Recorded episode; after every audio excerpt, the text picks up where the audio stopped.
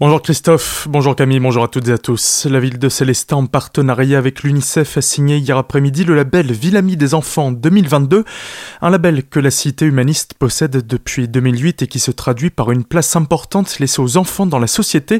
Pour cela, plusieurs projets ont été étudiés. Les précisions de Nadège Hornbeck, adjointe au maire en charge du conseil municipal des enfants. Le plan d'action euh, proposé euh, par la ville de Célestat dans le cadre de ce label euh, donc repose sur cinq engagements hein, qui font partie des préconisations de l'UNICEF. Quelques actions phares, la lutte contre la pollution de l'air aux abords euh, des lieux éducatifs et sportifs fréquentés par les enfants et les jeunes, par la mise en place euh, d'espaces en tabac que nous avions d'ailleurs euh, inauguré il y a quelques mois. Nous souhaitons également mettre en place des ateliers de lutte et de sensibilisation contre les formes de violence faites aux enfants. Également accompagner les parents et les jeunes face aux défis de l'adolescence par des actions de sensibilisation au harcèlement scolaire et cyberharcèlement par exemple, mais également euh, mettre en place euh, des conférences jeunes euh, et des ateliers débat avec les collégiens et lycéens pour leur permettre de pouvoir s'impliquer au sein de la ville. Des propos recueillis par Solène Martin. Ça va coincer sur la ligne de TER de la vallée de la Bruche.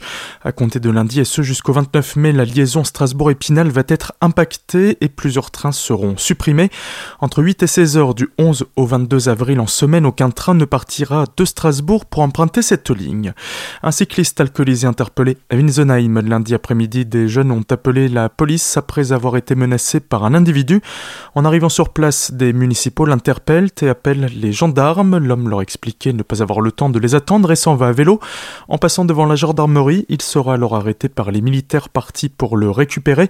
L'individu circulait avec un peu moins d'un gramme d'alcool par litre de sang et détenait 3 grammes et demi de résine de cannabis tout juste acheté. Les gendarmes qui l'ont arrêté ont été insultés l'un d'eux a été saisi au cou. L'homme jugé hier à Colmar a écopé d'une 15e condamnation, il devra purger une peine de 12 mois ferme qu'il pourra réaliser à son domicile sous surveillance électronique.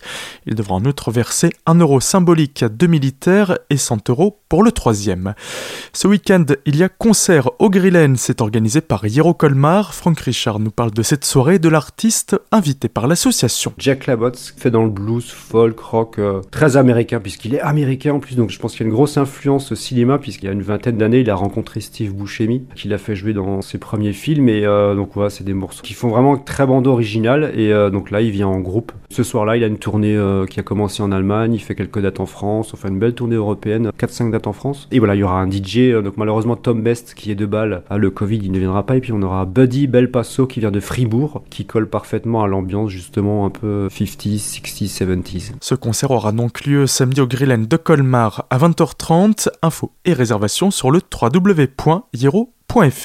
Et on termine avec la première édition du Festival d'histoire d'Alsace de Zimmerbach. Il aura lieu en mai prochain. Les précisions de Benjamin Huin, le maire de la commune. L'objectif donc de ce Festival d'histoire d'Alsace de Zimmerbach est double. D'une part, c'est de faire vivre le village autour d'un événement culturel. Et l'autre objectif, justement, c'est de diffuser cette culture alsacienne autour de son histoire grâce à un événement qui est à la fois populaire, festif, mais aussi à haut niveau euh, scientifique, puisque ce sont les meilleurs historiens d'histoire d'Alsace qui viendront pendant toute la journée faire des conférences qui sont à la fois rigoureux sur le fond mais très accessibles au public. Cette première édition du Festival d'histoire d'Alsace de Zimmerbar s'intègre dans la fête de la réunification de Zimmerbar, le 180e anniversaire de la réunification de notre village, qui sera l'occasion de faire de nombreux événements festifs. Ce festival ainsi que les 180 ans de la réunification se dérouleront les 23 et 24 mai.